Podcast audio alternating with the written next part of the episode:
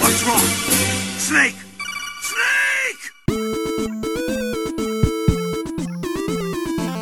Halo, dzień dobry. Pewnie się nikt nie spodziewał, ale wróciły gorące krzesła i to my. Zmieniliśmy Krzysia na ocie w międzyczasie i to jest główna zmiana. Teraz to będzie wyglądało tak, jakby brak gorących krzeseł do tej pory e, wynikał z tego, że były problemy z Krzyśkiem jakieś. Bo jak Krzysiek zniknął, to wszystko, to się pojawił odcinek. A tak naprawdę to nie. Uznaliśmy, że jak doinstalujemy ocie, to ocia będzie nas motywować i teraz będziemy prowadzić w trzy osoby podcast w różnych konfiguracjach, czyli miłośników głosu Krzysztofa jeszcze możemy uspokoić, że jeszcze wróci. I mamy też nowy format, o którym opowie Ocia. Żeby nie było, że ja mówię przez cały czas, więc yy, witajcie i teraz Ocia opowie, jaki mamy nowy format gorących krzeseł w takim razie. Cześć, tu Ocia. Gorące krzesła mają teraz najlepszy format, bo jest to format zerżnięty z formatu czytu-czytu. Polega to na tym, że będziemy opowiadać o tym, w co ostatnio graliśmy przez powiedzmy maks 10 minut, każdy o jednej grze a później będziemy omawiać temat główny, który może być jakąś grą, a może być jakimś innym zjawiskiem związanym z grami. Tak, i dzisiejszy temat główny będzie grą akurat, dlatego że y, ostatnio gram y, bardzo intensywnie w Assassin's Creed i miałem okazję grać w niego przez 2-3 tygodnie przed premierą, nie mogąc o tym nikomu powiedzieć, co było dla mnie naprawdę straszne i bolesne. W związku z tym uznałem, że skoro tyle graliśmy, to porozmawiamy sobie, w sensie tyle jak grałem, to porozmawiamy sobie o tym, y, w jaki sposób seria Assassin's Creed, mająca już jakieś 80 gier, do tej pory postanowiła nagle stanąć na głowie i zmienić się zupełnie, ale wcześniej pogadamy sobie o tym, w jakie gry graliśmy ostatnio i y, zacznijmy w takim razie od kto chce, kto chce zacząć w takim razie? Kamil. Kamil jeszcze nic bo, nie bo mówi. widzę, że jesz. Mówi. Właśnie mnie Kamil, widzę, że jesz, nic nie mówiłeś ja jeszcze. Kamil je, pije, yy, więc teraz tak, weź łyka i szybko opowiadaj o jakiejś Tak, grze. dobra. Um, Okej, okay, ja zasadniczo e, planowałem mówić o Spider-Manie, e, ale potem doszedłem, że w sumie nie mam na temat Spidermana dużo do powiedzenia, więc tylko postaram się to zrobić minimalnie szybko, bo to jest bardzo dobra gra, ale która nie robi nic, czego nie robiłyby wcześniejsze gry o Spidermanie, ale też wszystko po prostu dopracowuje. Wrażenie bujania się po mieście jest niesamowite to jakby samo w sobie jest warte ceny gry. Walka z żena z Batmana tyle, ile powinna i dodaje od siebie wystarczająco dużo, e, żeby sprawiać wrażenie czegoś nowego. Fabuła jest interesująca, ma dobrze napisane postacie, z wiarygodnymi motywacjami i jedyną wadą są obowiązkowe sekwencje skradankowe, gdy gramy znajomymi Petera i nie mamy do dyspozycji żadnych ciekawych mocy. I to jest zasadniczo wszystko, co ja chcę powiedzieć o Spider-Manie, bo e, tak naprawdę chciałbym opowiedzieć o grze Hollow Knight, e, która ostatnio mi zeżarła 40 godzin z życia, jakby wypełniała każdą wolną chwilę praktycznie, bo to jest gra z serii tak, że jak ją skończyłem, to miałem autentyczne poczucie e, ennui, e, że nie wiem, co mam zrobić ze swoim życiem, to wszystko jest bez sensu, bo, bo skończyła mi się gra i, i Hollow Knight to jest zręcznościówka 2D, platformówka e, w niejako otwartym świecie, na tyle ile możemy mówić o w, w drugim wymiarze o otwartości świata która zasadniczo jest takimi Dark Soulsami, tylko że w 2D. I ja wiem, że każdy mówi, ostatnio o każdej grze się mówi, że jest Dark Soulsami, tylko że coś tam, ale to robi wszystko to, co było najlepsze właśnie w, w grach Soulsowych, czyli po prostu daje, mm, tworzy świat, w którym masz autentyczne poczucie, że e, coś się dzieje, że jesteś jego częścią i i wszystko, co, czego się do, o nim dowiadujesz, e, robisz pośrednio. Znaczy, dowiadujesz się o wszystkim, nikt ci nie mówi, że o, tutaj był król taki i taki i zrobił to i tamto, tylko wszystkiego się dowiadujesz poprzez, e, poprzez to, że jesteś w jakimś miejscu i po pierwsze jakby samą atmosferą z tego, tego, co się w tym miejscu znajduje, jak ono jest zbudowane, jacy tam są przeciwnicy, zaczynasz się domyślać, co się tutaj wydarzyło, co się musiało wydarzyć, żeby to miejsce było w takim stanie. E, I to jest, to jest naj, największa zaleta gry. E, I to, to, wszystko polega na tym, że chodzimy małym żuczkiem e, z mieczem e, i tłuczemy potwory. E, I odkrywamy kolejne. E, to jest trochę zbudowane jak wszelkiego rodzaju tam Castlevanie czy, czy Metroidy gdzie chodzimy po świecie, co jakiś czas zdobywamy nowe umiejętności, które pozwalają nam się dostawać do kolejnych części tego świata. To w jaki sposób zdobywamy umiejętności, to w ogóle jakie umiejętności mamy, właśnie, mamy do zdobycia, to jakie przedmioty mamy do zdobycia, to jest właśnie dokładnie tak jak w Soulsach. Każda z tych rzeczy nie jest przypadkowa, E, i coś też mówi o świecie. Każda jakby postać, z którą się spotykamy, która właśnie później na przykład e, odblokowuje jakąś umiejętność, daje nam jakiś przedmiot, e, jest tam z jakiegoś powodu i każda interakcja ze światem coś nam mówi więcej na temat historii, bo samo jakby to, co jest napisane o świecie, to, co postaci mówią, jest absolutnie minimalistyczne. Ja po prostu byłem oczarowany tym autentycznie za każdym razem, jak siadałem, to siadałem sobie, że dobra, tylko e, usiądę sobie na pół godzinki, bo potem muszę wracać do pracy. E, no i potem kolejne, kolejne dwie godziny, bo tutaj udało mi się odkryć coś nowego. E, tutaj znalazłem, znalazłem przejście do kolejnego obszaru, który wygląda zupełnie inaczej niż wszystkie poprzednie obszary. I autentycznie po 30 godzinach gry ja jeszcze odkrywałem nowe rzeczy.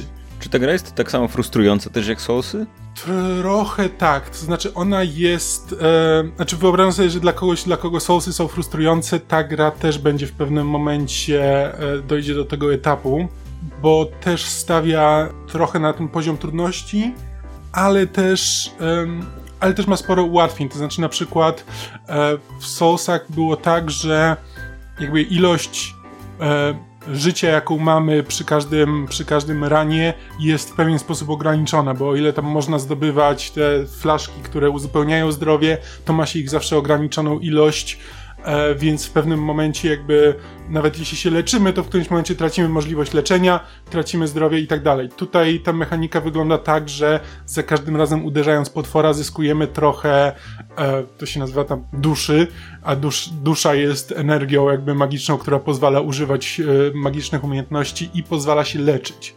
Więc jakby im dalej, przy, jakby nie ma czegoś takiego jak w Soulsach, że w pewnym momencie jakby idziesz dalej, idziesz dalej, e, jeśli nie znajdziesz e, tego ogniska, przy którym jakby tego punktu e, saveowania, to e, to w pewnym momencie już jesteś tak wycieńczony, że nie możesz iść dalej. Tutaj jakby możesz po prostu kontynuować, możesz iść głębiej, coraz dalej. Jeśli sobie radzisz e, w walce dostatecznie dobrze na tyle, żeby zadawać ciosów więcej niż ich przejmujesz, to jesteś w stanie się leczyć i, e, e, i nie, na, nie natykasz się na tę ścianę. E, i też e, to jest zbudowane tak, że wszystko na to mamy zwykłych przeciwników i co jakiś czas dochodzimy też do walk z bossami, e, które są dosyć częste i też tak samo to samo, co mówiłem o przedmiotach i zdolnościach. Jakby jeśli dochodzimy do jakiegoś bossa, to ten boss nie jest tam przypadkowym po prostu jakiś, jakimś monstrum, które nam e, twórcy wrzucili, tylko jest ewidentnie związany z historią świata, czy z historią danego miejsca, w którym się znajduje. Jakby to, kim jest ten boss, jak wygląda i nawet sposób, w jaki atakuje, potrafi być, e, potrafi być znaczące. Zresztą końcowa walka pod tym względem robi naprawdę dużo. Jakby w końcowej walce się nagle orientujesz, e, co się, co się dzieje i jakby sam sposób tego, e, co robi boss w jej trakcie jest e, jest mogę wręcz powiedzieć, że autentycznie wzruszające. To jest bardzo, to jest bardzo dziwna gra. Prawdę mówiąc nie sprawdzałem, czy, czy jej twórcy są, są z Japonii, ale nie zdziwiłbym się, gdyby tak było, bo jest tam sporo, ale tak jakby Soulsy są, y, są japońską grą i jakby, ponieważ Hollow Knight się nimi inspiruje bardzo mocno, ewidentnie, to, e, to jest tam sporo rozwiązań, które by były typowe dla japońskich gier i do pewnego japońskiego sposobu prowadzenia historii. Jest australijską grą. I stworzyły go, z tego co widzę, trzy osoby, ale głównie jest odpowiedzialny jakiś jeden typ, więc... Yy, więc ale Australia jest zdecydowanie bliżej Japonii niż Polski na przykład. Nie no, ale bardziej mi chodzi o to, że jakby widać, widać inspirację jakby pewnymi japońskimi sposobami prowadzenia narracji. powiedz mi tylko, czy y, jeżeli ta historia czy fabuła jest przedstawiona tak trochę jakby obok samego gameplayu, to czy jest, czy to jest tak, że to wymaga dodatkowej aktywności mnie jako gracza, czy w sensie, czy nie zwracając uwagi na dodatkowe rzeczy, mogę przejść grę i w ogóle nie, nie, rozumieć, na czym polega ta historia i tak dalej, i tak dalej? Czy to jest tak, że ona tak czy siak będzie zrozumiała, nawet jeżeli nie, po, nie poświęcę dodatkowego czasu na wygrzebywanie jakichś dodatkowych informacji poza gameplayem jakby głównym? E, nie, jakby czasu dodatkowego nie musisz, bo to też e, nie, e, nie jest tak. W Soulsach to na przykład było tak, że sporo takiego loru o świecie znajdowało się w opisach przedmiotów, na przykład. Więc jeśli nie czytałeś tych opisów, y, to mogłeś przegapić parę ważnych informacji dla świata. Natomiast tutaj, y, jeśli Tutaj dużo tego nie ma. Jest tam parę, parę rzeczy, które można tam w opisach przeciwników dopowiedzieć, ale, ale nie ma tam nic, co by było niezbędne. Ale na przykład jest tak, że można tę grę skończyć. Ja jakby pierwszy raz ją skończyłem po niecałych 20 godzinach. I jeśli ją wtedy skończysz, to dostajesz najgorsze zakończenie. Ale jakby możesz pokonać ostat, e, ostatniego bossa. Ale ponieważ e, twoja postać jeszcze nie przeszła całej drogi, nie dowiedziała się wszystkiego i tak dalej, to to, to się kończy jakby. E, nazwijmy to złym zakończeniem a żeby, y, żeby poznać to dobre zakończenie, no to musisz jeszcze przejść kawałek i e, zdobyć, zdobyć coś więcej i dowiedzieć się czegoś więcej właściwie. Znaczy, po tych 20 godzinach już masz właściwie, e, wiesz czemu, jeśli teraz zakończysz tę grę, to będzie złe. Jakby to nie było tak, że ja skończyłem tę grę i nagle się zorientowałem, o, to było złe, tylko autentycznie wiedziałem, okej, okay, ta gra jeszcze nie jest skończona, chcę po prostu zobaczyć, jak to będzie wyglądało, jeśli teraz, teraz ją skończę, jak będzie wyglądało to zakończenie, a potem wrócę i dokończę to tak, jak, tak już, już być powinno. Więc to nie jest jakby zaskoczenie, tylko jeśli ktoś zwracał uwagę, jakby na to, co się dzieje, jakby trochę myślał o tym, co, e, co to wszystko znaczy, to wie, że e, to nie jest moment, w którym należałoby to kończyć. Ale później, jak ją skończysz, to chyba i tak możesz grać jeszcze raz na wyższym tak. poziomie trudności.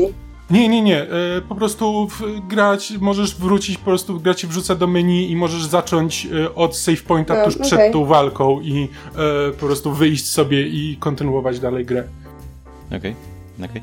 E, dobra, rozumiem, że tyle od ciebie. Ja w takim razie hmm. teraz pozwolę sobie przejąć mikrofon, żeby opowiedzieć kilka słów o Battle of Azeroth, czyli nowym dodatku do World of Warcraft, który to z jakiegoś powodu jest interesujący, dlatego że po 15 lat, czy ilekolwiek ma ta gra, nagle pojawił się dodatek, który jest najszybciej sprzedającym się dodatkiem do World of Warcraft kiedykolwiek, więc wynika z tego, że kogoś to jednak mimo wszystko jeszcze interesuje ciągle.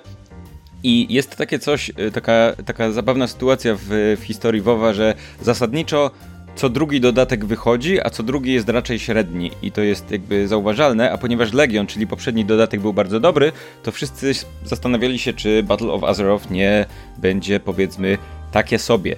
I wiele wskazuje na to, że jest takie sobie, przy tym z WoWem jest tak, że żeby ocenić tak naprawdę dodatek, to trzeba poczekać tak rok albo półtora, żeby wiedzieć do czego on doprowadził, bo ocenienie dodatku na samym początku często jest bardzo yy, problematyczne, o tyle, że zdarzały się dodatki, które na początku wydawały się bardzo dobre, a potem się okazywało, że nie ma nic do roboty albo nie rozwijają się w żadnym rozsądnym kierunku, a były też takie, które zaczynały tak sobie, a potem okazywały się znacznie lepsze niż początkowo się wydawało. No ale minęło już parę tygodni powiedzmy od startu dodatku i okej, okay, póki co wydaje się być średni. Średni dlatego, że mm, bardzo dobrze oceniany dodatek Legion, który był poprzednio, wydaje się być jakby, wydaje się jakby coś się tu stało z, nie wiem, z, z czasem, czy z chronologią, dlatego że mam, mam, takie wrażenie i wiele osób ma takie wrażenie, patrząc po komentarzach na Reddicie, że Legion był rozwiniętą i poprawioną wersją Battle of Azeroth, mimo że pojawił się dwa lata wcześniej. Dlatego, że część funkcji, które, czy, czy nowości, które pojawiły się w Battle of Azeroth, wydają się uproszczonymi wersjami rzeczy, które działały dobrze w Legionie. Jak gracze zaczynają dyskutować o tym, jakby można było poprawić te rzeczy z Battle of Azeroth, to dochodzą do wniosku, że trzeba byłoby je zrobić tak jak w Legionie. Więc jakby gra trochę się cofnęła w rozwoju, takie jest wrażenie. Z drugiej strony Legion miał taki specyficzny setting i specyficzny klimat, który nie wszystkim przypadł do gustu, w tym mnie nie przypadł do gustu, dlatego że Cały Legion opiera się na tym, że tam jest inwazja demonów, wielkiego, wielkiej armii demonów, tylko problem polega na tym, że problem, e, cała kwestia polega na tym, że to są demony z innego świata, co w praktyce oznacza z innej planety. W związku z czym to był dodatek do WoWa, gdzie mieliśmy na przykład statki kosmiczne i podróże międzygwiezdne, co nie jest typowym fantazy, tak? I sporo tam było takich właśnie dziwnych rzeczy w rodzaju statki kosmiczne przylatujące do Azeroth i strzelające wielkimi zielonymi kulami magii i to było coś, co mi na przykład odpowiadało średnio. To było dla mnie zbyt dalekie takiego klasycznego fantazy. I... Ale czy, poczekaj, a czy statki kosmiczne jakby, czy kosmici to nie byli wprowadzeni tam w drugim czy trzecim dodatku, jak te niebieskie, tak, tak. jak się tam Draenei dokładnie, nazywali? Dokładnie, mm, Draenei są kosmitami w świecie WoWa, no i tutaj jakby ten, ten element fabuły jest bardzo istotny, dlatego że przylatują demony z planety, z której kiedyś lata temu uciekli właśnie e, Draenei, tylko że jakby Draenei do tej pory byli będąc w, WoWie nie, nie by, o ile się nie grało przedstawicielem tej rasy, to nie zauważało się tego, że tam jest ten kosmiczny element, bo on jakby był w tle zawsze. A tutaj jakby główną częścią fabuły jest inwazja demonów z kosmosu. Co dla mnie było takie dość. Hmm, było coś w tym, co co średnio mi odpowiadało klimatem. Jakby funkcjonalnie poprzedni dodatek był bardzo dobry, ale klimatem jakoś nie, nie potrafiłem się tak do końca wciągnąć w to, wiesz, podróżowanie nagle na inną planetę, żeby pokonać armię demonów, nie? Mm, tutaj mamy, w, Battle of Azeroth mamy zdecydowanie powrót do korzeni, bo po pierwsze mamy bardzo klasyczne fantazy, po drugie mamy pierwszą od naprawdę bardzo dawna otwartą wojnę pomiędzy Sojuszem i Hordą. Więc jakby zapowiedź, zapowiada się to bardzo dobrze w, w kwestii powiedzmy klimatu i tak dalej. I jeżeli chodzi o klimat i tego typu rzeczy, działa absolutnie wyśmienicie. Mm, bo, bo tak, bo faktycznie mamy. Yy, po pierwsze, pojawiła się nowość, której dawno nie było, to znaczy Sojusz i Horda mają swoje dwie zupełnie osobne strefy do levelowania. Nie jest tak, że obie frakcje levelują obok siebie, tylko nagle Sojusz ma swoj, swoją historię całą, Horda ma całą swoją historię na dwóch osobnych wyspach. Potem można te wyspy odwiedzać nawzajem i Horda dostaje swoją historię na wyspie Sojuszu i odwrotnie ale jakby y, grając dwiema frakcjami dostajemy zupełnie inny klimat dodatku. Jeżeli chodzi o Hordę, to jest tą, pojawiają się trolle Zandalari, czyli coś w rodzaju klimatów około azteckich, powiedzmy, coś w tym rodzaju, więc mamy, y, mamy jakieś dziwne kulty, mamy wojnę jakąś, mamy y, trochę dżungle, trochę piramidy takie wzorowane na azteckich. Z drugiej strony Sojusz leveluje w, na Kultiras, która to jest taką wyspą y, piratów, powiedzmy. To jest głównie klimat piraci, ale też trochę klimat w rodzaju polowania na czarownice, jakieś czarownice, jakieś dziwne kulty i to jest jakby zupełnie inny klimat tych dwóch dodatków. On się gdzieś tam po drodze miesza, ale ale głównie jest tak, że levelując w postaci w obu frakcjach dostaje się tak naprawdę zupełnie inną grę.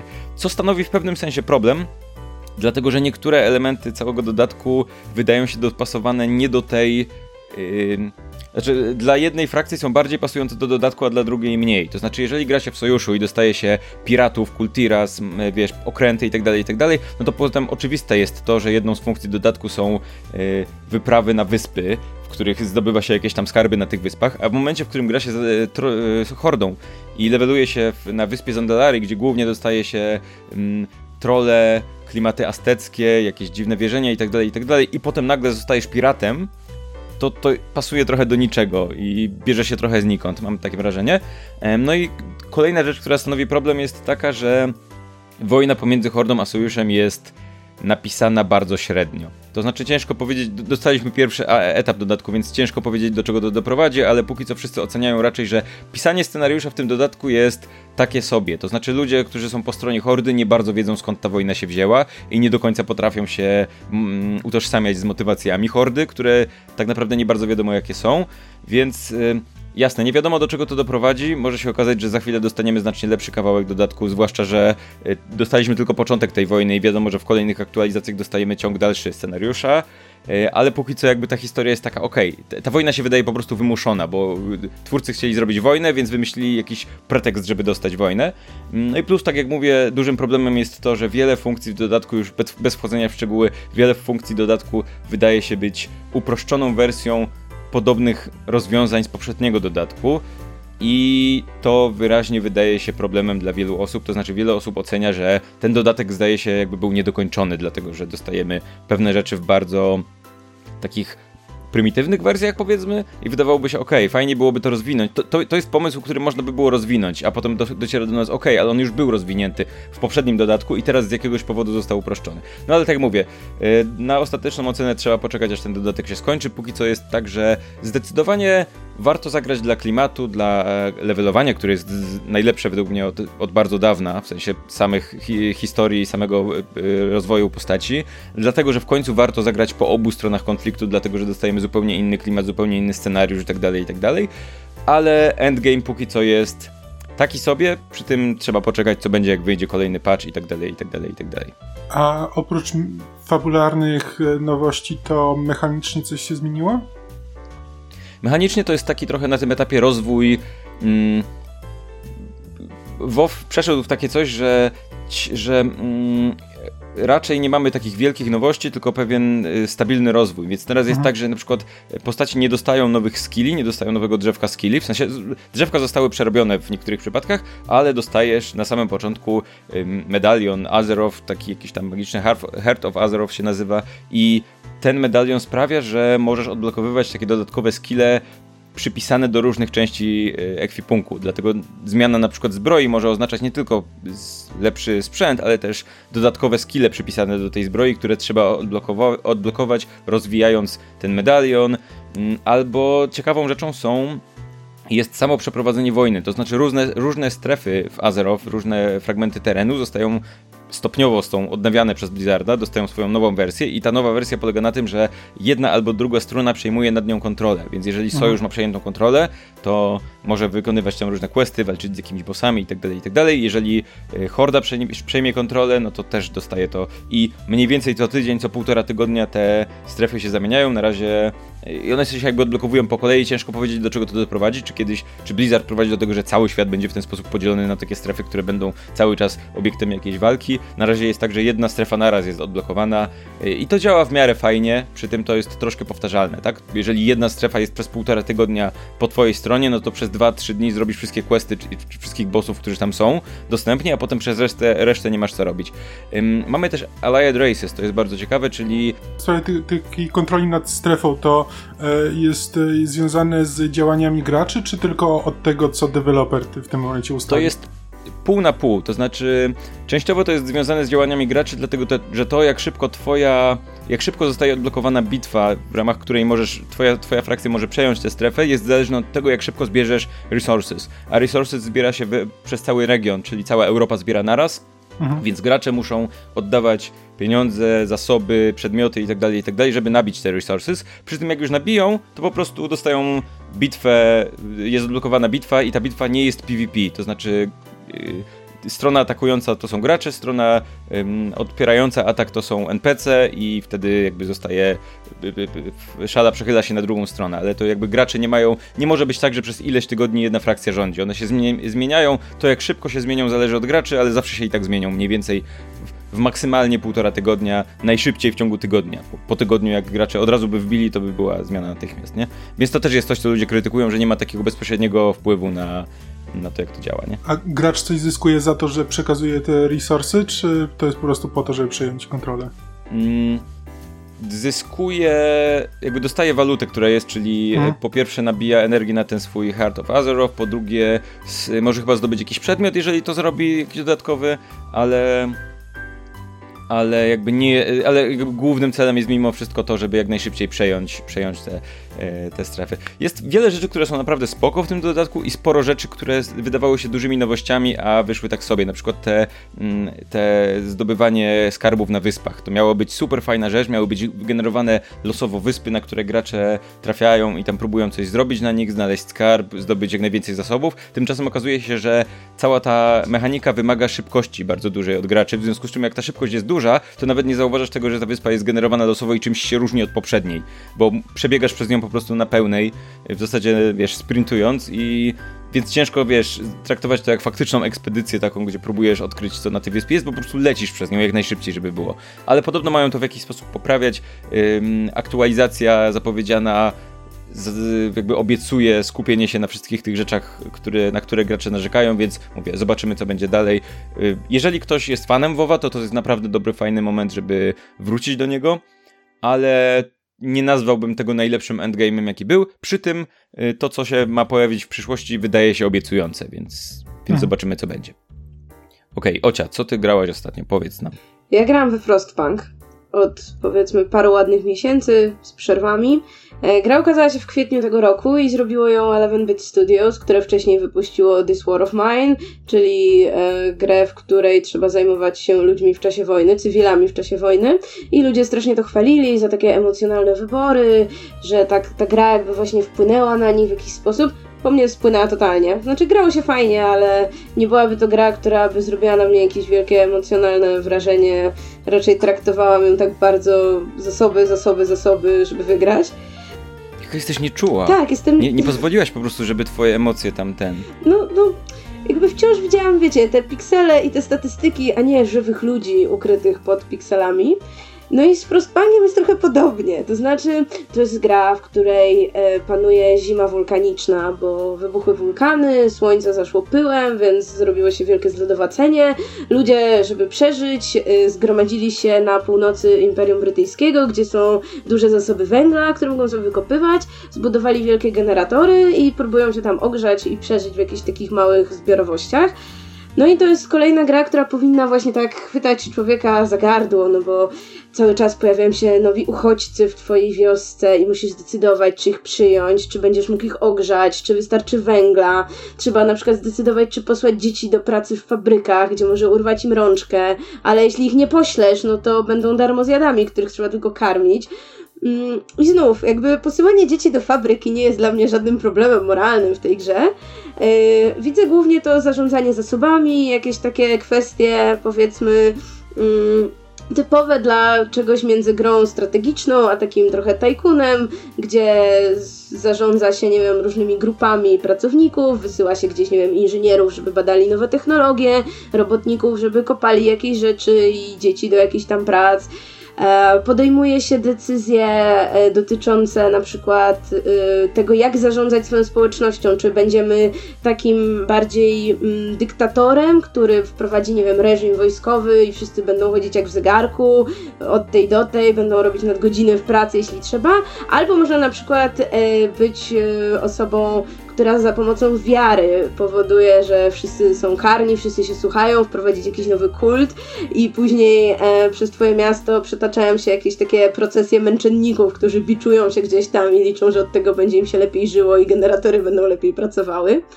I i to jest otrzymane w takim klimacie właśnie takim trochę steampunkowym, industrialnym, no bo teoretycznie właśnie węgiel jest tym naszym głównym surowcem, oprócz tego no to mamy, mamy drewno, mamy stal, ale pojawia się też w jakimś momencie możliwość skonstruowania takich wielkich maszyn kroczących, napędzanych takimi specjalnymi rdzeniami, które mogą zacząć przejmować część prac od zwykłych robotników. I e, oczywiście wiążą się z pewne zagrożenia, czyli taka maszyna jest wielka i może kogoś zgnieść i trzeba na przykład ustalić, czy te maszyny mają pracę pracować efektywniej i y, wydobywać więcej zasobów, czy na przykład mają bardziej uważać, żeby przypadkiem nikomu nie stała się krzywda. No oczywiście, że mają szybciej Można otoczyć pracować, tego terenu tak? tak? żeby nikt nie wchodził na ten teren? Nie, nie, ma, nie ma takiej opcji. Nie ma opcji pod tytułem ej ludzie uważajcie i nie wchodźcie maszyną pod nogi. Nie, nie, jakby tam każdy wybór, który przychodzi podjąć graczowi, one są z reguły ustawione jakby na takich automatycznych triggerach, czyli wraz z postępem scenariusza zawsze w, okre w określonym momencie odpali się pewien wybór, no i trzeba zdecydować właśnie, czy posyłamy dzieci do prac, czy nie wiem, kopiemy groby zbiorowe, czy odprawiamy ceremonie pogrzebowe, y, czy właśnie maszyny będą mogły pracować w naszym mieście. E, czy będziemy amputować ludziom kończyny i za, I jeść. i nie, jakby i uzupełniać te ich brakujące kończyny mechanicznymi kończynami. I to jest w ogóle super, bo totalnie się opłaca robić amputacje i później wynaleźć te mechaniczne kończyny, bo ci ludzie potem lepiej pracują. No bo jeśli daje. Ale jest im smutno, tak? Rozumiem, że na tym to polega. Bo, jakby w tym mieście są jakby dwa takie wskaźniki. Yy, wskaźnik nadziei, czyli na ile wasza społeczność ma w ogóle takie perspektywy, że to miasto przetrwa, że nie umrzemy z głodu, że nie zamarzniemy i taki wskaźnik ogólnego zadowolenia, który podbijamy na przykład urządzając, nie wiem, arenę walk w mieście, albo właśnie zgadzając się, żeby, nie wiem, któregoś dnia ktoś nie poszedł do pracy, albo urządzając pogrzeby i tego typu rzeczy. Em, Ja zawsze po pogrzebie się jakoś lepiej czuję i szybciej mi się pracuje. Okej, po, powiedz mi w takim razie jedną rzecz, bo mm, wydaje mi się, że w tych wszystkich grach tego typu, w tego typu klimacie, ale nie tylko, mm, bo mówiłaś o This War of Mine, ale jest jeszcze y, Papers, Please na przykład, które też tak samo według mnie działa. To jest trochę tak, że ta gra zakłada, że ty się w nią emocjonalnie zaangażujesz, czego nie musisz robić Tak. jako gracz, bo być może masz taką osobowość, że nie wierzysz w te piksele, Mhm. a być może po prostu mm, postanowisz się nie zaangażować. W sensie ja jestem w stanie zagrać w This War of Mine w ten sposób, żeby po prostu grać jak najbardziej Tak. efektywnie i nie angażować się w to, ale jestem w stanie podjąć decyzję, że postaram się emocjonalnie zaangażować. I teraz pojawia się pytanie, czy jeżeli się nie zaangażujesz emocjonalnie, to ta gra pozostaje kompetentnym tajkunem do fajnego Mhm. grania, czy to jest tak, że jak się nie zaangażujesz emocjonalnie, to zostanie ci eksperyment społeczny, który na, to, na ciebie nie działa tak naprawdę. No właśnie moim zdaniem Frostpunk wypada dużo lepiej niż This War of Mine, bo This War of Mine, jeśli się nie zaangażujesz, to dosyć szybko staje się taką bardzo powtarzalną klikaniną, rozbierz skrzynkę, żeby mieć drewno, idź okradnij staruszków. Zabierz leki tam. staruszkom. Tak, zabierz leki staruszkom. Frostpunk bardzo mi się podoba właśnie na tym poziomie grywalności. Tam y, w tym momencie dostępne są w ogóle cztery scenariusze, trzy były dostępne już po premierze, kolejny doszedł w jednym z ostatnich y, patchy i z tego co wiem, jakby dalej co jakiś czas te scenariusze będą dochodzić, więc to jest w ogóle super, że jest niby skończona gra, za którą raz się zapłaciła, a co jakiś czas będzie dochodzić coś nowego. I każdy ten scenariusz można sobie po prostu właśnie tak masterować na poziomie takim strategicznym, jest tam kilka stopni trudności do wyboru. I mnie bardzo jara samo takie zarządzanie miastem, że staram się na przykład, żeby jak przychodzę drugi raz jakiś scenariusz, żeby zbudować jak najbardziej efektywną sam, samą tę mapkę, żeby mieć domki jak najbliżej, jak najlepiej ogrzane, żeby, nie wiem, mieć jak największy zapas tych moich zasobów i w ogóle nie muszę się przejmować tym losem moich ludzików i pod względem, powiedzmy, takim moralnym mogę podejmować decyzje, które wyłącznie będą sprzyjać grze, czyli właśnie, nie wiem, dzieci w fabrykach, no bo szybciej kopią, a tam, że to są niby dzieci i komuś urwie rączkę, no to Wszystkich kto by się przejmował. I to moim zdaniem jak najbardziej działa. I fajne jest to, że z tych czterech scenariuszy każdy jest zupełnie inny od poprzedniego. No bo jest pierwszy taki klasyczny, który najbardziej wprowadza w ten świat gry, w, to, w te wszystkie możliwości, które przed graczem stoją, bo oprócz tego, że ma się takie swoje miasto, to robi się też ekspedycje na zewnątrz i to wtedy przypomina taką trochę grę paragrafową, to znaczy mamy taką wielką mapę, tylko widzimy jak tam się przesuwają jakieś jednostki, które co jakiś czas dochodzą do jakiejś lokacji, no i decydujemy co tam zrobić, nie wiem, jest jaskinia, wchodzimy do jaskini, w jaskini może, nie wiem, czaić się niedźwiedź, ale mogą czaić się Okej, jakiś uchodźcy. powiedz mi, czy to nie jest powtarzalne? Bo na przykład podobne, były, podobne scenariusze były w, w... Jak się nazywało ten ta, sequel tego takiego RPGa oldschoolowego, który ja ostatnio... mm, Deadfire. Pillars of Eternity? Pillars of Eternity Deadfire i tam też, było, też były różne rzeczy na morzu, można było spotkać takie randomowe rzeczy i one były strasznie powtarzalne. To znaczy w pewnym momencie już znałem wszystkie te wybory, które się pojawiały, wiedziałem, które działają Mhm. najlepiej po prostu je odklikiwałem nawet bez czytania, bo dokładnie widziałem, co się dzieje. Czy to nie jest tak, że te ekspedycje działają dokładnie tak samo, że po prostu po pewnym czasie już klikasz, bo już wiesz, co się stanie Wiesz dokładnie? co, one są unikalne dla scenariusza, więc jeśli grasz w któryś scenariusz kolejny raz, to tak, to wiesz gdzie, do którego punktu jakby na mapie iść najpierw, bo na przykład, nie wiem, tam są zasoby, których akurat potrzebujesz, a gdzie nie warto, bo jest tam coś tam. No ale jak grasz pierwszy raz, no to to jest wszystko unikalne dla danego scenariusza. Drugi scenariusz polega na tym, że pilnujemy takich wielkich arek z sadzonkami i generalnie ludzie cię średnio obchodzą i dbasz tylko o to, żeby roślinki nie zamarzły i budujesz jak najwięcej robotów, żeby ludzie nie musieli pracować. Potem w trzecim dbasz o uchodźców, kontrowersyjny scenariusz, możesz ich nie wpuszczać, ale to, to nie jest dobry pomysł. I jest ten nowy scenariusz, który doszedł, który jest w ogóle zupełnie inny, bo tam zaczynasz z miastem, które już jest rozbudowane, ale które jest w połowie spalone, więc najpierw trzeba w ogóle rozebrać te zgliszcza, trzeba to miasto przeorganizować, bo ono jest tak zbudowane, jakby ktoś po prostu losowo stawiał namioty i trzeba to wszystko tak porobić, żeby to w ogóle miało sens, żeby dało się to jakoś ogrzać. No i każdy scenariusz właśnie ma te takie momenty, że nie wiem, będzie ochłodzenie, więc jak już też wiadomo, grasz któryś raz, no to wiesz, kiedy się przygotować na te momenty kryzysu. No i no ale właśnie wtedy możesz sobie, nie wiem, podnieść poziom trudności i, i dalej bawić się dobrze.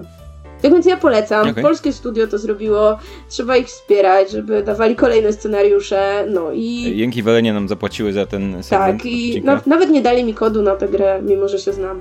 A tak, kupiłam sobie taką wersję z ładnym artbookiem, który polecam też, jeśli jeszcze da się go gdzieś Fizyczne dorwać. kopie gier. Tak, e, mam, mam fizyczne pudełko i fizyczny artbook. Rzadko to robię. Ale powiem ci, że twoja, twoja opowieść o tej grze przypomniała mi jedną rzecz, która będzie ładnym segwayem do kolejnego tematu, bo segwaye są najlepsze, jak się je zapowie, Tak. nie? Oczywiście. To podcast Mysz masz taką tradycję wprowadził. Słuchaj, Uwaga na kurwiam segway. tak, uwaga, segway będzie. E, Assassin's Creed Syndicate, czyli ten, który się dział w wiktoriańskiej Anglii, w Londynie. Była tam taka poboczna misja, rodzaj pobocznej misji, gdzie a propos pracujących dzieci, uwalniało się pracujące dzieci w fabryce. Polegało na tym, że wchodziło się do fabryki, tam byli zwykli robotnicy, były takie grupki pracujących dzieci i byli tam e, ludzie templariuszy. I tych ludzi templariuszy można było oczywiście ominąć albo zabić. Trzeba było podbiec do tej grupki dzieci i powiedzieć, no no uciekajcie, uciekajcie i żeby one uciekły. I ja się do teraz zastanawiam o tej gry, co się działo z tymi dziećmi potem. Umierały z głodu, bo nie miały pracy. Żebrały na Jakby- ulicach. Tak, co, co, się, co się działo? Przecież to nie po, życie nie polega na tym, że przychodzisz dzieciom, mówisz, nie musicie już pracować. One nie pracują dlatego, że nikt ich tam stamtąd nie może wypuścić, tylko dlatego, że nie mają za co żyć, więc Znaczy, potem... To, to, nie to, nawet, że, to nie to nawet, że nie ma kto ich wypuścić, tylko że nie przyszedł nikt i nie powiedział im, że mogą stamtąd wyjść. Jeśli chcą, to po prostu mogą wstać i na swoich nóżkach wyjść z budynku. To nie było tak, że tam jak stali jeszcze jacyś templariusze, to nie wiem, zabijali te dzieci albo je wołali z powrotem. Nie, trzeba było po prostu do nich podejść i powiedzieć, ej, możecie iść stąd, jak ktoś i wtedy dzieci mówiły, super, idziemy. I wychodziły na ulicę i umierały z głodu pewnie po jakimś czasie albo coś takiego. Więc dobra robota, dzięki asasyni, jesteście tacy e, społeczni, nie? Tak, więc gorące krzesła, podcast, który wspiera pracę dzieci. Tak jest. Tak.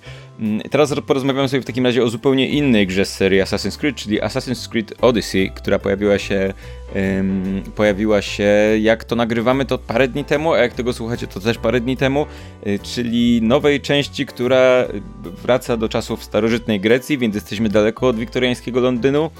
Em, i jednocześnie jest największą zmianą, jeżeli chodzi o tę serię od czasu początków tej serii, bo przede wszystkim Czyli zmianą gatunkową, dlatego że teraz... O, o, o, tak. mm, To w ogóle to jest niesamowita historia, bo mieliśmy wcześniej Origins. Rok temu z kawałkiem mieliśmy Origins, a teraz cofamy się 600 lat dodatkowo, więc to jest, to już jest, nie wiem jak, to, jak można to nazwać Assassin's Creed. Trzeba naprawdę po, popełnić kilka takich logicznych mm, kombinacji, żeby nazwać to Assassin's Creed. I y, Origins jest w ogóle bardzo istotne w, te, w tym, co będzie, o czym będę opowiadał, dlatego że Origins, poprzednia seria, według mnie była maksimum, co można wycisnąć z tej, y, z dotychczasowej konwencji tych gier. Jakby nie wyobrażam sobie, żeby nie wprowadzając naprawdę dużych zmian, można było wycisnąć jeszcze więcej. Przy tym Origins i tak wprowadzało dość duże zmiany w, w kwestii tej serii, w kwestii jej jakby konstrukcji, wycinania pewnych elementów, które były bardzo typowe dla niej dotychczas i tak dalej, i tak dalej. I to było jakby ten, ten, ta, ta ostatnia część w tym, w tym standardowym powiedzmy gatunku, a teraz Odyssey po prostu już y, olewa to, czym Assassin's Creed było wcześniej i wprowadza masę, naprawdę masę nowych rzeczy i nowych pomysłów i efekt tego jest taki, że w momencie, w którym wprowadzasz masę nowych pomysłów, to część z tych pomysłów ma problemy wieku dziecięcego. Widać u nich potencjał, ale widać też, że to jest pierwsza wersja e, pewnych kwestii. I jedną z takich pierwszych wersji jest to, że to jest pierwszy RPG zrobiony w tej serii i nie wiem, czy nie pierwszy RPG zrobiony przez Ubisoft w ogóle. I to momentami widać. Momentami widać, że oni się wzorują na tym, co znamy jakby ze współczesnych RPGów, czyli Wiedźmin, Mass Effecty, y, Dragon Age, a w innych miejscach widać, że to bywa niezręczne u nich i że nie do końca wiedzą, w którym momencie te, te decyzje powinny mieć znaczący efekt na historię, a w, których, w którym nie powinny, tak? Bo to jest pierwsza rzecz, która jest najbardziej widoczna. Po raz pierwszy mamy realny wpływ na fabułę, jest, historie są nieliniowe, zadania są nieliniowe, mamy dialogi, w których możemy sobie wybierać opcje. Wcześniej cały nasz wpływ na historię polegał na tym, że mogliśmy robić questy poboczne albo ich nie robić, ale jakby one były same w sobie zamknięte i nie miały to wpływu na, ni- na nic. I teraz jest tak, że mamy, mm, mamy wpływ na rzeczy. I to jest zabawne, bo w niektórych przypadkach dostajemy rzeczy, które mają, na które mamy oczywisty wpływ i, i w bardzo fajny sposób fabuła się zmienia pod wpływem naszych decyzji, nie, niekiedy bardzo drobnych, niekiedy bardzo drobne rzeczy wpływają na bardzo istotne rzeczy.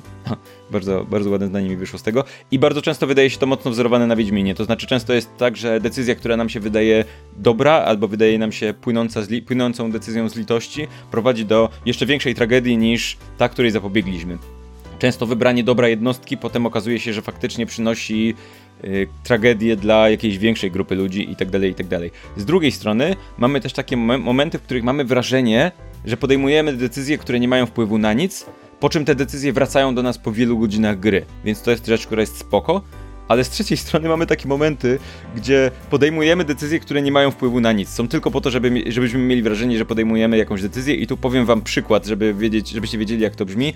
Mm, Jest taki moment, w którym mamy, y, musimy zdecydować, czy chcemy pewnej postaci powiedzieć prawdę na temat bardzo ważnej rzeczy, czy zataić tę prawdę. I zatajenie tej prawdy jest logicznym wyborem, powiedzenie tej prawdy wydaje się być jakby nie powinniśmy tego robić. Więc z ciekawości postanowiłem sprawdzić, co się stanie, jak powiem prawdę.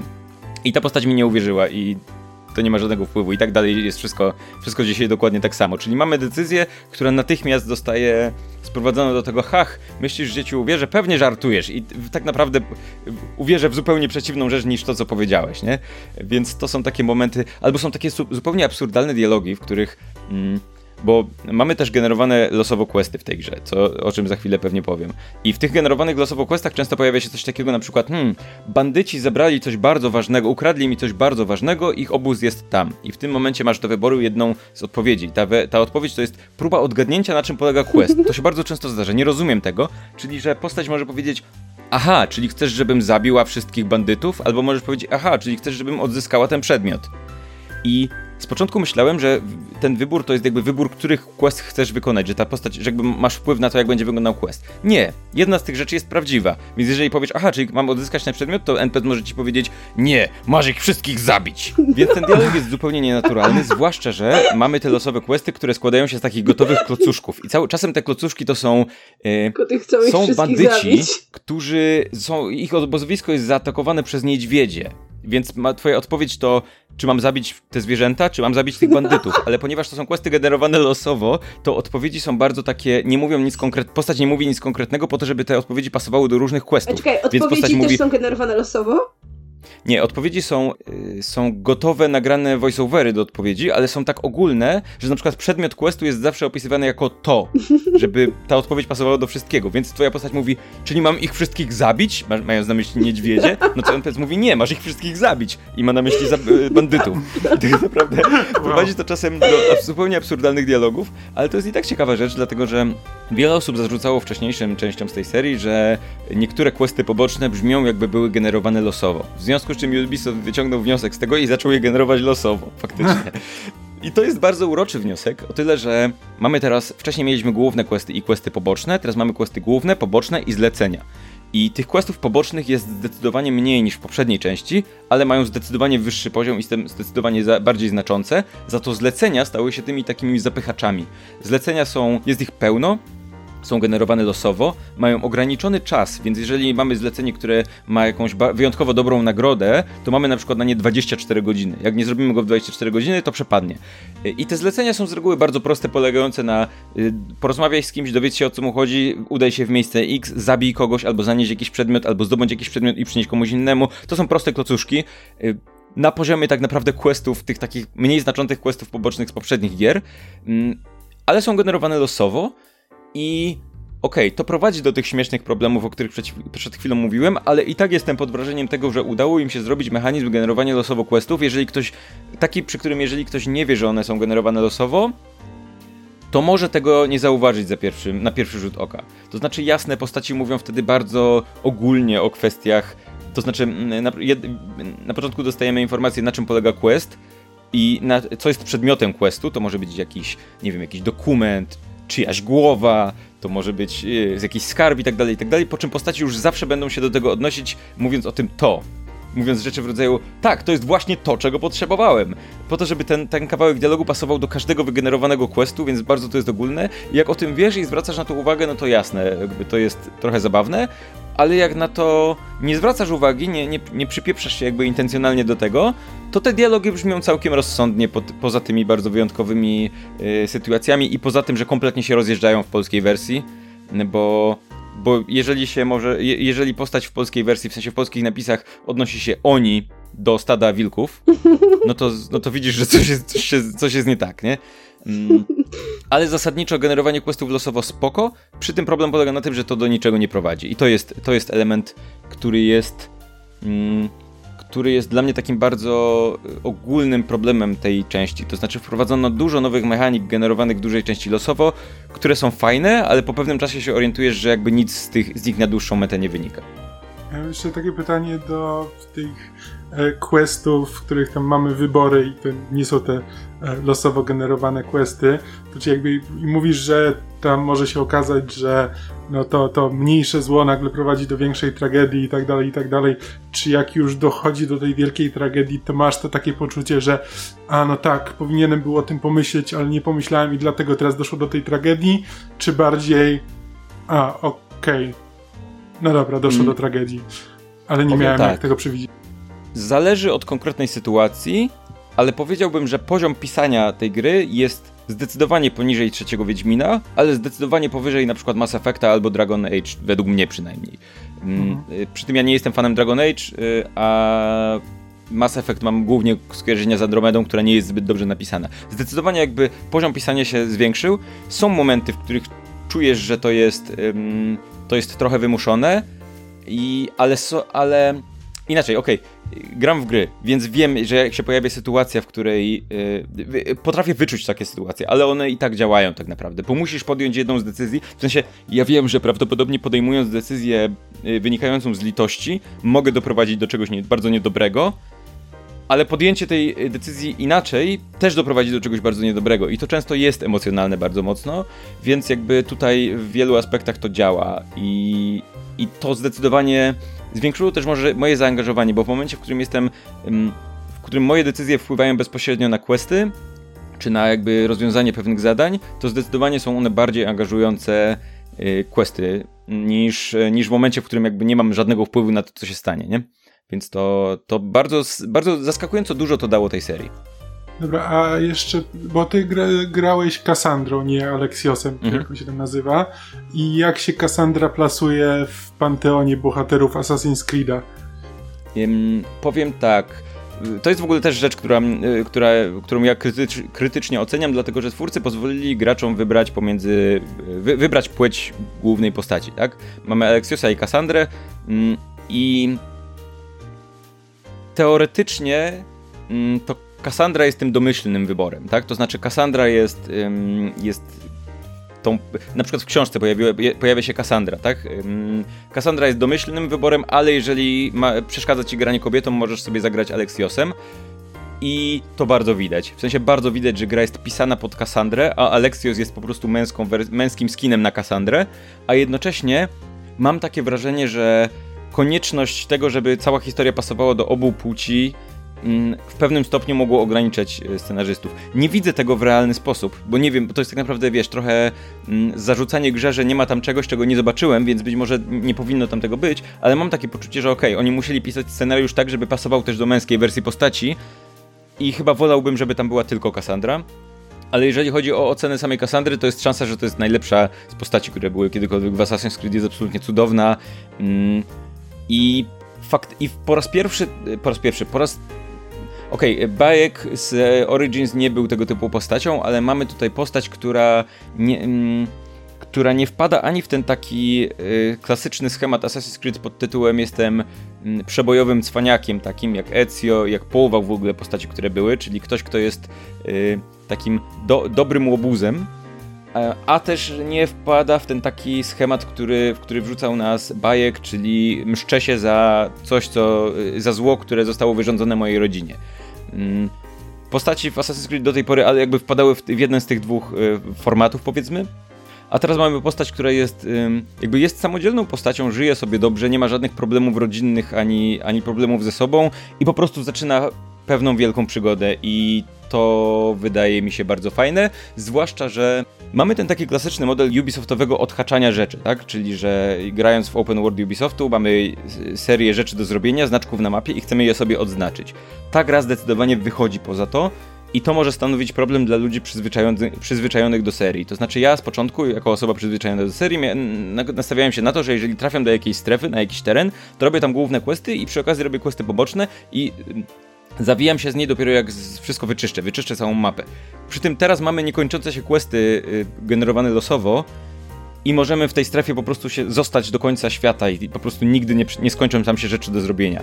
Więc trzeba się bardziej nastawić na taką swobodną eksplorację świata, ale nie, nie, nie, nie, nie na zakończanie pewnych rzeczy w danym terenie. Więc trzeba po prostu zobaczyć, gdzie nas nogi poniosą. Zwłaszcza, że dodatkowo jeszcze jest w grze wbudowane, są w grze wbudowane dwa istotne mechanizmy. Jeden to jest, mm, to jest reputacja, drugi to jest y, mechanizm, mechanika najemników, która jest troszkę skopiowana z Shadow of Mordor i z y, tego systemu Nemesis, który tam był.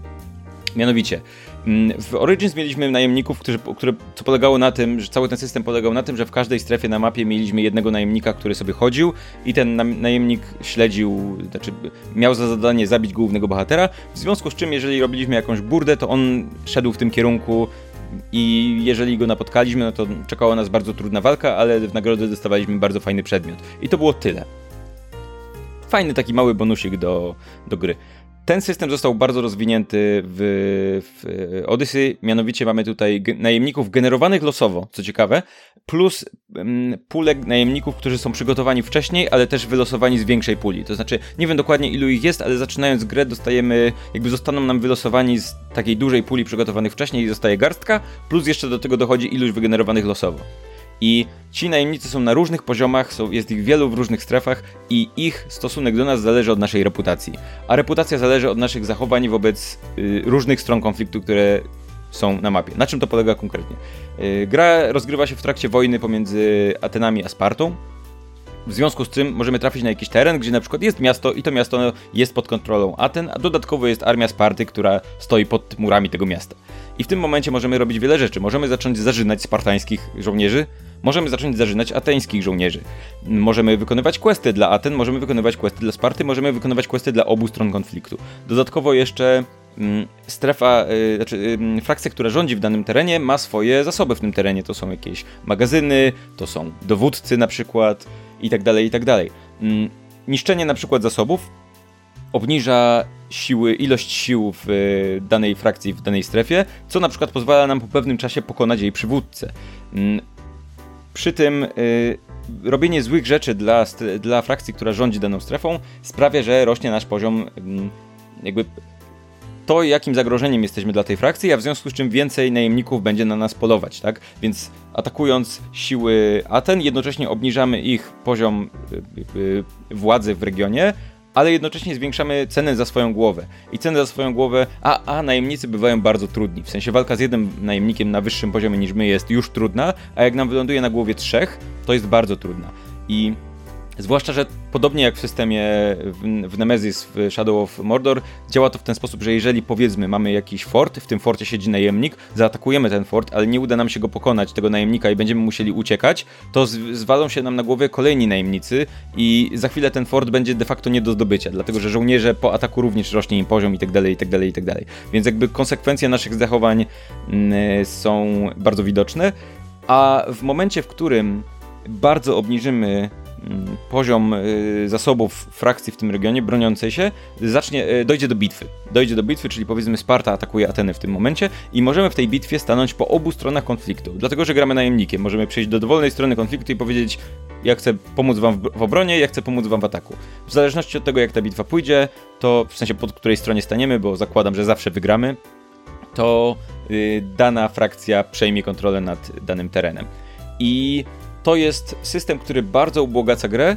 Problem, jedyny problem, taki największy, który mam w tym wypadku, te bitwy są absolutnie powtarzalne. To znaczy jedyny powód, po, po dwóch, trzech bitwach, jedyny powód, żeby brać w nich udział, to jest zdobycie ekwipunku, bo leci tam mocniejszy ekwipunek niż w innych miejscach, ale o ile za pierwszym razem taka bitwa robi niezłe wrażenie, dlatego że mamy masę yy, masę wojowników dookoła, którzy się biją i jakby klimat bitwy naprawdę jest bardzo fajnie odtworzony, tylko że ona za każdym razem wygląda praktycznie tak samo, tylko rozgrywa się na trochę innym terenie.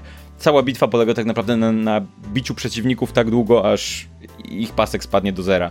I, I tyle. Pojawia się jeden wygenerowany losowo najemnik tam na tej bitwie.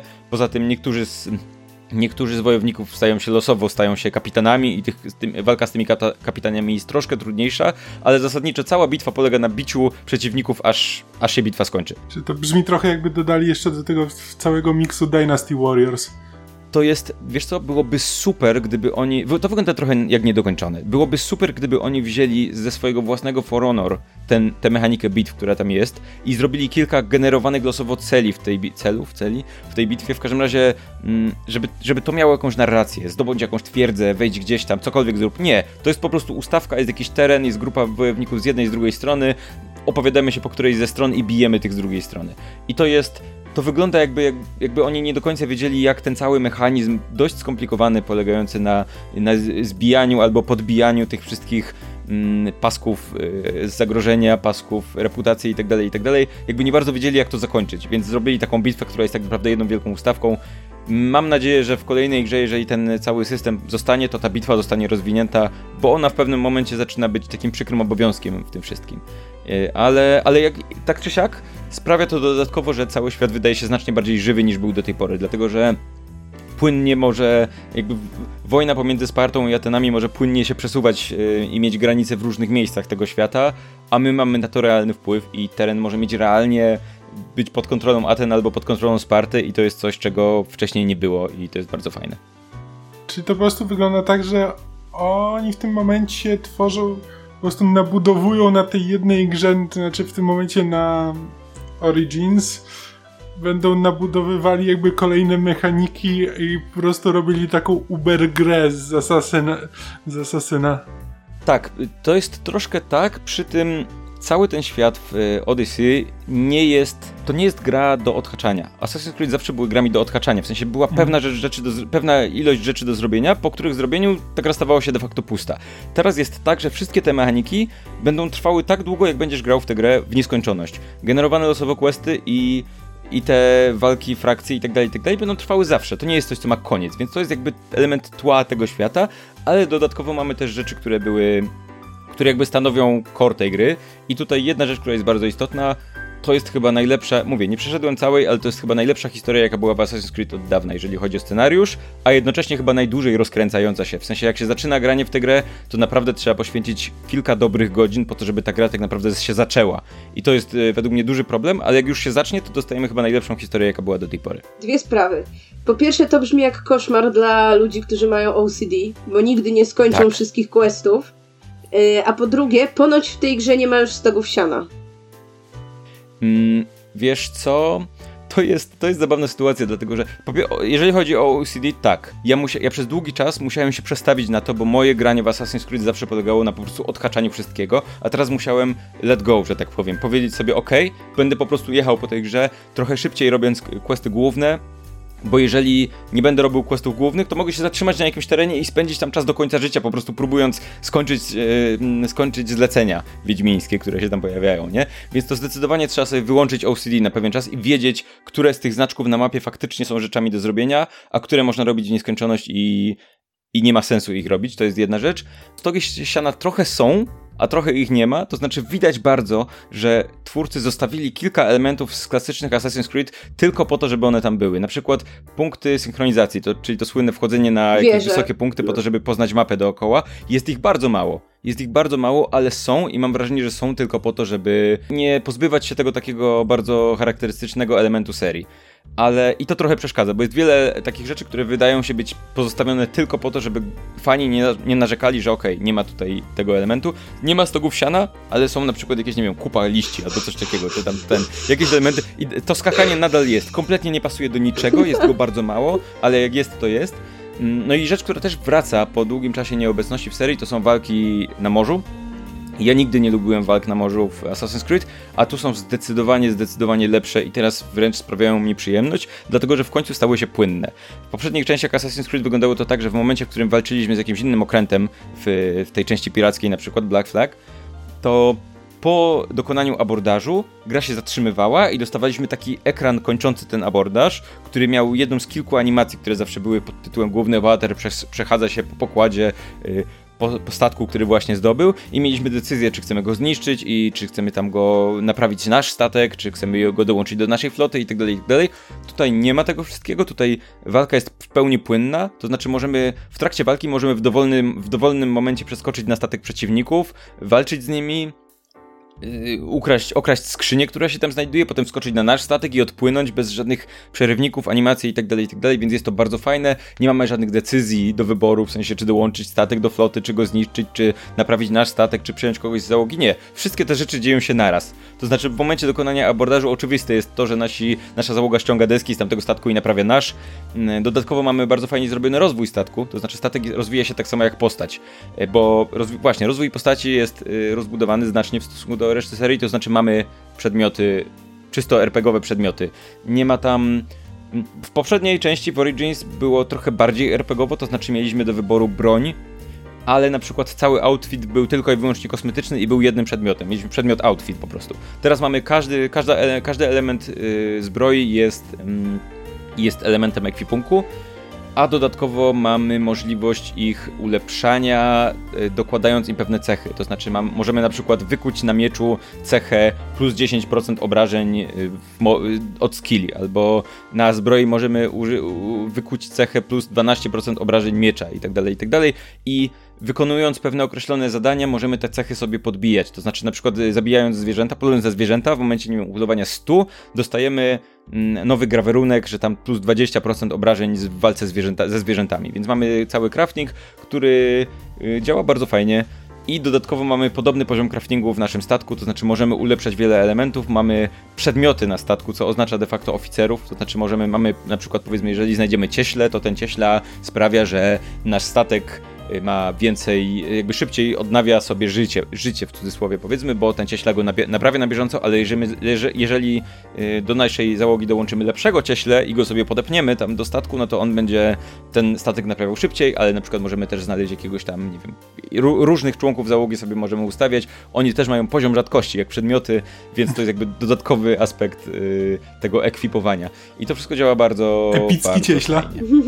Możesz mieć epickiego cieśle, legendarnego cieśle. Tak, legendarny egzotycznego cieśle. cieśle. Są questy na zdobycie cieśli. No i jest jeszcze jeden element, o którym chciałbym powiedzieć, czyli romanse. To jest bardzo istotna U, rzecz, ważne. jak wiemy w grach RPG.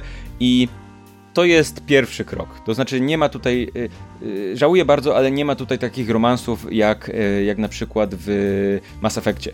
Spodziewałem się, że jeżeli mamy statek i swoją załogę, to ta załoga będzie NPC-ami, z którymi będziemy mogli mieć jakąś dłuższą fabułę. Nie, tutaj romanse są tylko i wyłącznie w ramach pobocznych questów i są bardzo uproszczone, polegające mniej więcej na tym, że jeżeli podejmiemy odpowiednie decyzje, to możemy się przespać z daną postacią. Czyli nie możesz romansować ze swoim legendarnym cieślą pozostaje pytanie, za, za, co jest legendarny ten cieśla? Z jakiego tak. powodu?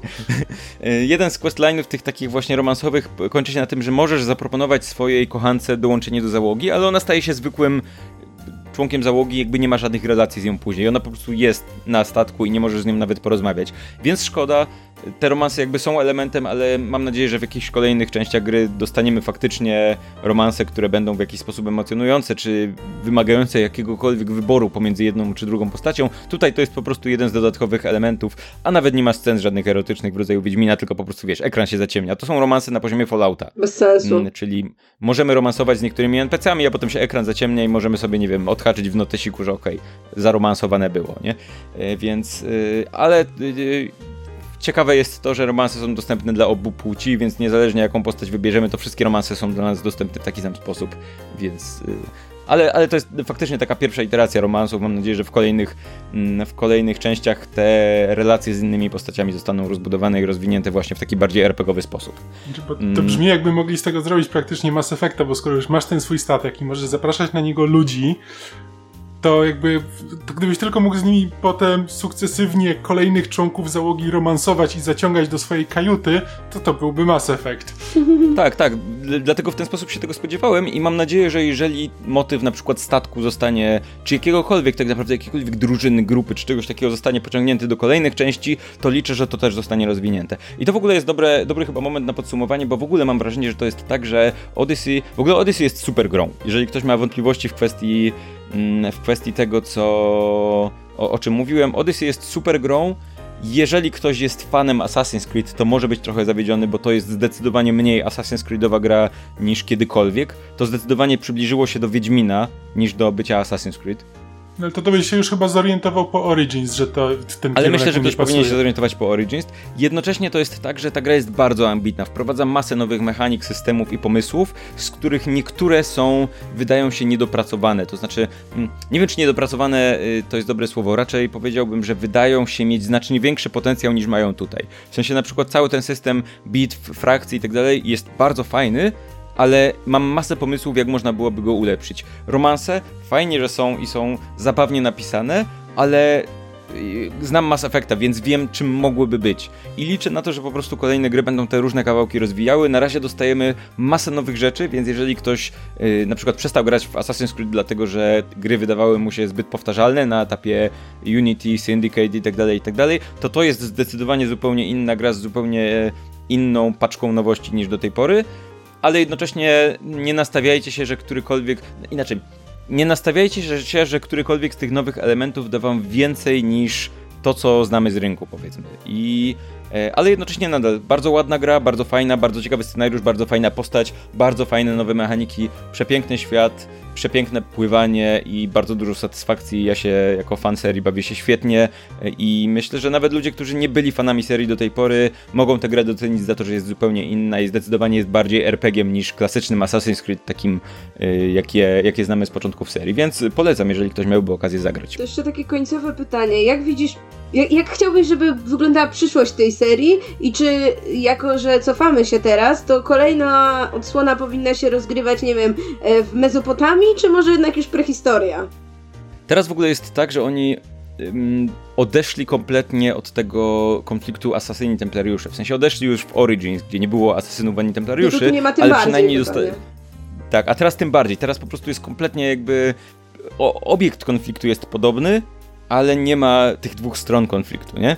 Więc, ym, więc tak naprawdę mogłoby się pojawić cokolwiek. Ja bym liczył, że, pod, że w końcu spełni się to marzenie o feudalnej Japonii w Assassin's Creed, ale są też przecieki na temat y, wikingów czy coś takiego. Ja bym tak naprawdę oczekiwał na tym etapie, że, mm, że e, Odyssey jako taka, takie nowe otwarcie tej serii, nowy gatunek i wiele, wiele zmian będzie podstawą, na której będą potem budowali. W sensie zostaną przy tym RPG-u, ale zaczną go lepiej pisać, rozwiną te romanse, rozwiną te mechaniki, które już są, rozwiną te bitwy itd., tak itd. Tak Że będą to traktowali jako podstawę, sprawdzą, które z tych nowych rzeczy się dobrze sprawdzają, ewentualnie porzucą te, które się nie sprawdzają dobrze i zaczną je rozwijać. Czyli yy, jeżeli to jest pierwsza wersja losowego generowania zadań, fajnie, ale niech te losowe, losowo generowane zadania do czegoś prowadzą, bo w tej chwili jest tak, że można je robić, jeżeli nie ma się kompletnie niczego innego do roboty, więc na tym etapie, ponieważ gram w grę, nie skończyłem jej jeszcze, to ich nie robię, bo nie ma żadnego celu w tym, one po prostu tam są, nie ma, nie dają nic tak naprawdę specjalnego, chyba, że się pojawi jakieś, które ma wyjątkową nagrodę.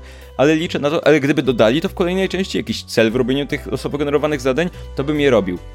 Więc liczę, że te wszystkie nowości oni sobie posprawdzają, które z nich działają fajnie i będą je rozwijać i, i fajnie, bo, bo seria do tej pory, do Origins tak naprawdę trochę zaczynała już zjadać własny ogon i zaczynała być w kółko tym samym, a teraz pokazano nam masę nowych pomysłów, które, mówię, nie mają swojego ostatecznego rozwoju, że tak powiem, ale liczę na to, że przynajmniej są jakimiś kierunkami, które można rozwijać, więc ja czekam. Teraz y, Ubisoft zapowiedział kolejną długą przerwę pomiędzy Assassinami, to znaczy nie dostaniemy za rok kolejnej gry.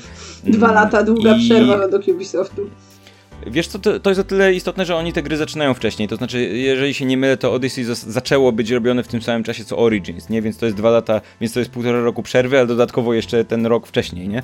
Mm, więc ciężko powiedzieć, kiedy zaczęto robić tą grę, która ma się ukazać za dwa lata, ale liczę na to, że dostaniemy to, co, to czego początek zobaczyliśmy w Odyssey i ja będę zadowolony w takim razie.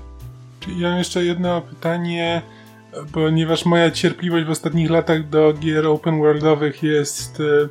To nie jest kwestia cierpliwości, czy też trochę, ale jakby czas, żeby poświęcić, nie wiem, 60 godzin na to, żeby robić każde zadanie poboczne i zamykać te questy, to już tyle nie mam. Czy dałoby się w tę grę grać tak, że tylko przechodzisz tą główną kampanię fabularną i ten dla historii, czy jednak bez robienia tych questów to po prostu będzie ci, nie wiem, za trudno albo coś takiego? Wydaje mi się, że, że robiąc tylko główne questy możesz, yy, możesz mieć problem z poziomem, w sensie mhm. z wbijaniem levelu. Przy tym yy, nie wiem do końca jak działa to ten płynny poziom, to znaczy yy, poziom przeciwników rośnie wraz z poziomem bohatera. Nie jest tak, że wracając do pierwszych stref wszystko jest super łatwe, tylko poziom przeciwników wzrośnie, ale nie wiem jak będzie w drugą stronę, czyli ci trudni będą nadal trudni. Wydaje mi się, że sporo byś wtedy stracił, ale istotne jest to, że jakby ciekawe jest to, że pytasz, dlatego że o jednej istotnej rzeczy zapomniałem, ta gra jest przeogromna i zastanawiam się, czy nie jest zbyt duża. To znaczy, mapa tutaj jest. Mm, mapa w Origins była duża, a w dużej części składała się z pustyni, na których prawie nic nie było, a tutaj mapa jest dwukrotnie większa, o ile dobrze pamiętam porównanie z Reddita i zapchana w znacznie, znacznie gęściej zapchana aktywnościami do zrobienia. Mam wrażenie, że tutaj, że w, te, w tę grę można, będzie można bardzo, bardzo długo grać, zwłaszcza, że Ubisoft już zapowiedział yy, rozszerzenia w formie seriali growych, że tak powiem, czyli będziemy mieli Season Pass i dostaniemy tam 3 czy 4 odcinkowy 3 czy 4 odcinkową historię, która, która tam co miesiąc czy co dwa miesiące będzie wychodzić kolejny epizod, więc oni się nastawiają na to, że Odyssey ma być grą, która będzie długo wspierana i będzie można było długo w nią grać i już teraz wydaje się być bardzo duża.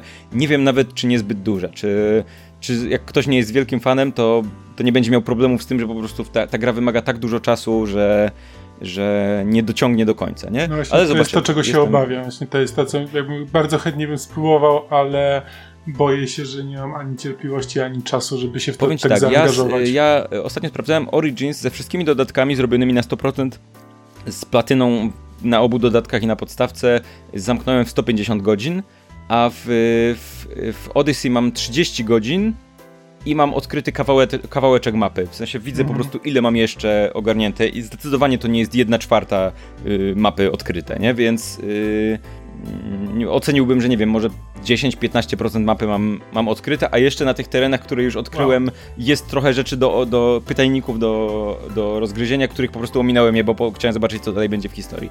Więc mam wrażenie, że to jest gra, w którą będę grał do końca życia, co nie wiem, czy jest dobrą rzeczą, czy złą tak naprawdę. Jak skończysz grać, to może wyjdzie ten kolejny Assassin za te dwa lata. Tak, tak, myślę, że tak, myślę, że tak się może zdarzyć. E, dobra, i co? To tyle, jeżeli chodzi chyba o Asasyna. Czy coś mamy jeszcze do, do, do, do bicia? Chciałem tylko powiedzieć, że grę dostałem od Ubisoftu przed premierą, więc jeżeli uważacie, ktoś uważa, że to wpływa na moją ocenę bardzo mocno, to, no to nie chcę tego zatajać, e, więc e, tak, tak było właśnie. E, Dziękujemy, dziękujemy, w sensie ja dziękuję Ubisoftowi za możliwość jej My przetestowania. nie przed dziękujemy, premierą, bo nic nie dostaliśmy. Dostaliście opowieść ode mnie bardzo miłą. Mogę wam pożyczyć jak sko- Nie, nie mogę wam pożyczyć jak skończę, bo mam cyfrową wersję, więc przykro mi. I co? I mamy nadzieję, że wam się podoba nowy format gorących krzeseł. Jest, odcinek jest krótszy niż poprzednie, ale ma zamknięty format, więc liczymy na to, że uda się je realizować e, regularnie. I co? I do usłyszenia w takim razie następnym razem. E, Witamy Ocie na pokładzie, na pokładzie naszego greckiego okrętu o nazwie Gorące Krzesło. Y, I co? I tyle od nas w tym tygodniu, w tym odcinku. Y, Dajcie znać, piszcie, wpadajcie na podsłuchane.pl, gdzie są inne nasze podcasty. Subskrybujcie, możecie subskrybować Gorące Krzesło na Spotify, to jest super. I mamy też maila, który brzmi gorące krzesło małpa podsłuchane.pl, chyba, mam nadzieję. Ewentualnie kontakt. Mam nadzieję. Ewentualnie kontakt małpa podsłuchane.pl, gdzie leci do wszystkich, więc nie piszcie nam takich bardzo intymnych rzeczy o grach. Możecie. I co, to tyle w takim razie. No I tak, I tak się z tym podzielimy zresztą, więc No dobra, wysyłajcie nam w takim razie nagie fotki. I to tyle od nas. Trzymajcie się, yy, żegnajcie. Cześć. na razie. What's wrong? Snake!